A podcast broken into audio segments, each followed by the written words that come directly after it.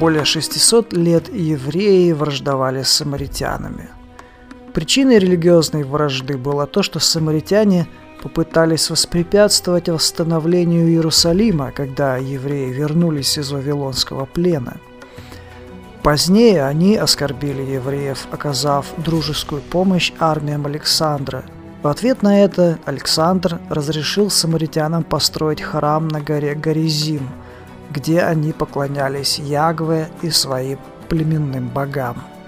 Когда Иисус и двенадцать прибыли к колодцу Якова в Самарии, уставший Иисус остался у колодца, в то время как апостолы отправились принести еду из селения неподалеку. Иисуса мучила жажда, но ему было нечем набрать воды. Поэтому, когда к колодцу подошла женщина из Сихаря со своим кувшином и приготовилась зачерпнуть воды – Иисус сказал ей, дай мне попить.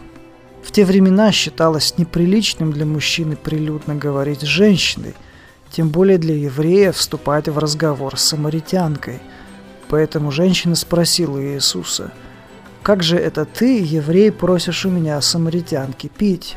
Иисус, сразу переходя к проповеди, ответил, «Я действительно попросил у тебя попить, но если бы ты только могла понять, то сама бы попросила у меня глоток живой воды». Тогда женщина сказала, «Однако, господин, тебе и зачерпнуть нечем, а колодец глубок. Где же ты возьмешь эту живую воду?»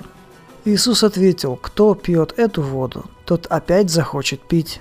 Тот же, кто пьет воду, которую я дам ему, никогда больше не будет мучим жаждой. Вода, которую я дам ему, станет в нем источником, текущим вечную жизнь. Иисус имел в виду духовную воду. Истины, которые могут быть приняты человеком посредством веры. Истины о смысле жизни, о предназначении человека, о даре вечной жизни, о том, как нужно жить на этой земле, о том, что человек – это дитя Бога.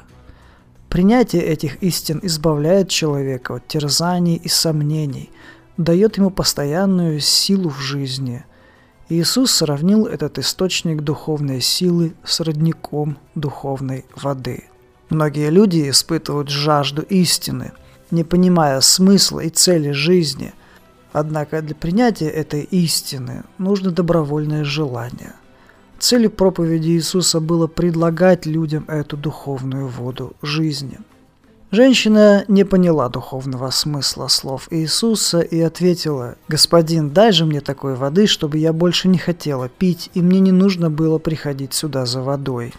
Иисусу пришлось обратить ее внимание на личную жизнь.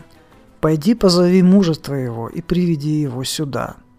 «У меня нет мужа», — ответила женщина, которая наконец поняла, что речь идет о духовных вещах. Иисус сказал ей, «Ты права, тот, с кем ты сейчас живешь, не муж тебе». Поняв, что перед ней пророк, женщина задала ему вопрос, который был камнем раздора между евреями и самарянами. «Объясни мне, почему наши отцы поклонялись на этой горе, а вы, иудеи, говорите, что Богу следует поклоняться в Иерусалиме?» Иисус ответил, «Поверь мне, женщина, настанет такое время, когда вы будете поклоняться Отцу не на этой горе и не в Иерусалиме. Вы, самаряне, и сами толком не знаете, чему вы поклоняетесь. Мы же знаем, чему поклоняемся. Но наступит время, и уже наступило, когда истинные поклонники будут поклоняться Отцу в Духе и истине, потому что именно таких поклонников ищет себе Отец.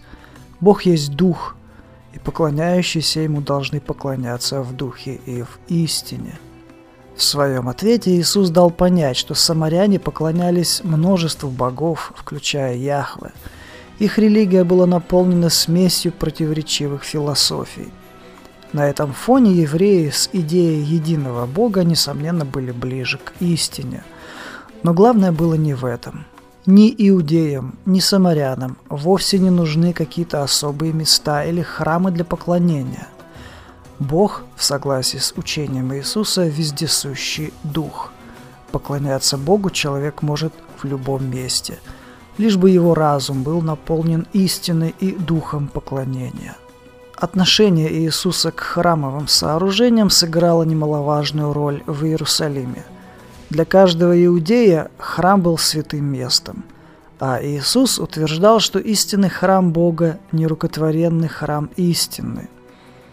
В учении Иисуса отпадала надобность в религиозных зданиях. Он делал акцент на собрании искренних верующих, а не на зданиях или местах. Одним из пунктов обвинения Иисуса на суде у Пилата было неуважительное отношение к храму. Выслушав это, женщина сказала, «Я знаю, что должен прийти Мессия, которого называют Христом. Вот когда Он придет, Он нам все и объяснит». Иисус сказал ей, «Это я, кто говорит с тобой». Это стало прямым, уверенным и открытым объявлением своей божественной сущности и сыновства, сделанным Иисусом на земле. Оно было сделано женщине, самаритянке – причем женщине вплоть до времени имевшей сомнительную репутацию в глазах людей. Однако, вероятно, Бог видел, что эта человеческая душа желала спасения. Она желала его искренне и всем сердцем. И этого было достаточно.